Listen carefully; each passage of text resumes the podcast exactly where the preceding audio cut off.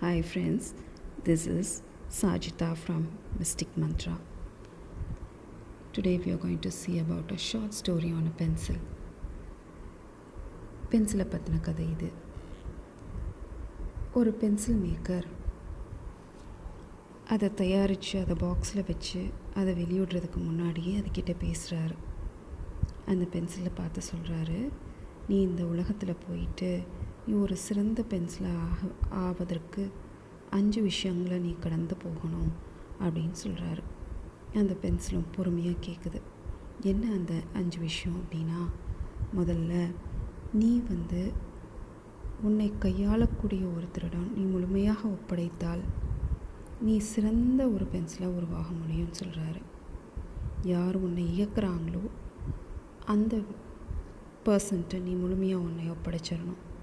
அப்போ தான் உன்னோட சிறந்த தனித்துவம் மிக்க உன்னுடைய சிறப்பு வெளி வெளிப்படும் அப்படின்னு சொல்கிறாரு ரெண்டாவதாக நீ அப்பப்போ பவர்ஃபுல் ஷார்ப்னிங்க்கு உன்னை ஈடு கொடுக்க வேண்டியிருக்கும். உன்னை ஷார்ப்பன் பண்ணிகிட்டே இருப்பாங்க.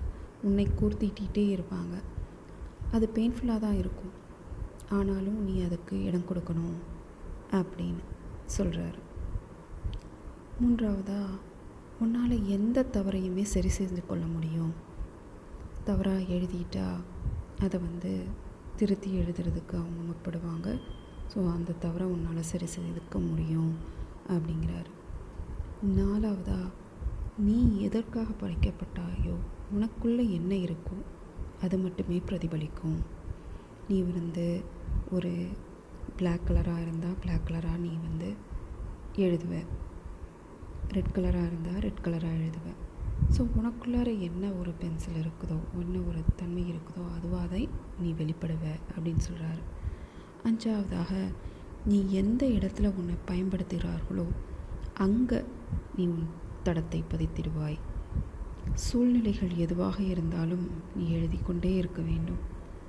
ஹார்ட் சர்ஃபேஸாக இருந்தாலும் சாஃப்ட் சர்ஃபேஸாக இருந்தாலும் நீ உன்னோட வேலையை நீ கவனமாக செஞ்சுட்டே இருக்கணும்.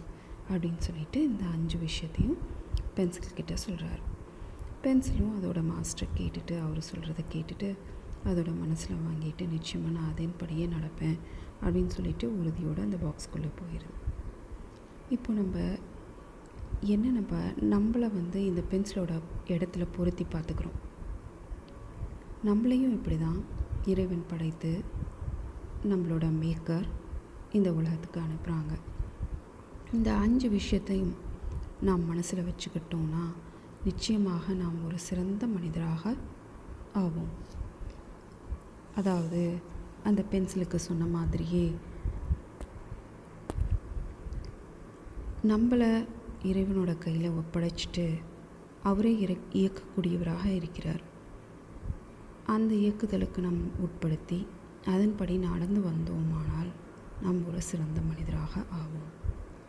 இரண்டாவது இந்த வாழ்க்கையில் நிறைய ப்ராப்ளம்ஸ் நம்மளை வந்து அடையும். ஓ அது ஒவ்வொரு விஷயமும் நம்மளுக்கு கற்றுக் கொடுக்கும்.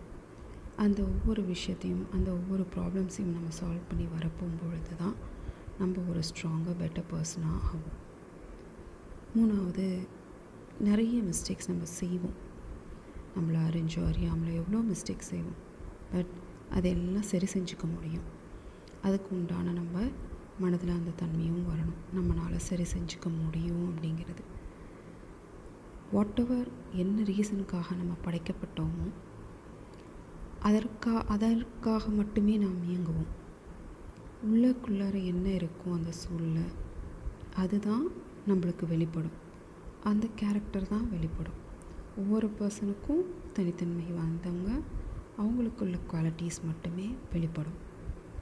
ஸோ நம்ம என்ன புரிஞ்சுக்கணுன்னா அஞ்சாவது விஷயமா நம்மளோட டியூட்டீஸை எந்த ஒரு சூழ்நிலையாக இருந்தாலும் அந்த டியூட்டீஸை கரெக்டாக நம்ம செஞ்சுட்டு வந்தோன்னா எந்த ஒரு தவறுகளும் நிகழாது. தவறுகள் நிகழ்ந்தாலும் சரி செஞ்சுட்டு நம்மளோட டியூட்டீஸை கரெக்டாக பார்த்துட்டு வந்தோம்னாவே போதும். நம்ம சிறந்த பர்சனாக ஆவதற்கு. எல்லோரும் ஒன்று ஒன்றும் each and every person is a special person நம்ம வந்து இந்த லைஃப் வாழ்வதற்கு நம்மளுக்குன்னு ஒரு பர்பஸ் இருக்கும். அந்த பர்பஸை வந்து ஃபுல்ஃபில் பண்ணணும். அதை ரியலைஸ் பண்ணி ஃபுல்ஃபில் பண்ணாலே போதும். நம்ம நம்மளவே தாழ்வாக கருதிக்காமல் நம் வாழ்க்கை தனித்துவம் வாய்ந்தது நம்மால் எந்த மாற்றத்தை கொண்டு வர முடியும்னு ரியலைஸ் பண்ணி அதன்படி நடந்துட்டு வந்தோன்னா சிறப்பான ஒரு மனிதராக வாழலாம். நன்றிகளுடன் சாஜிதா.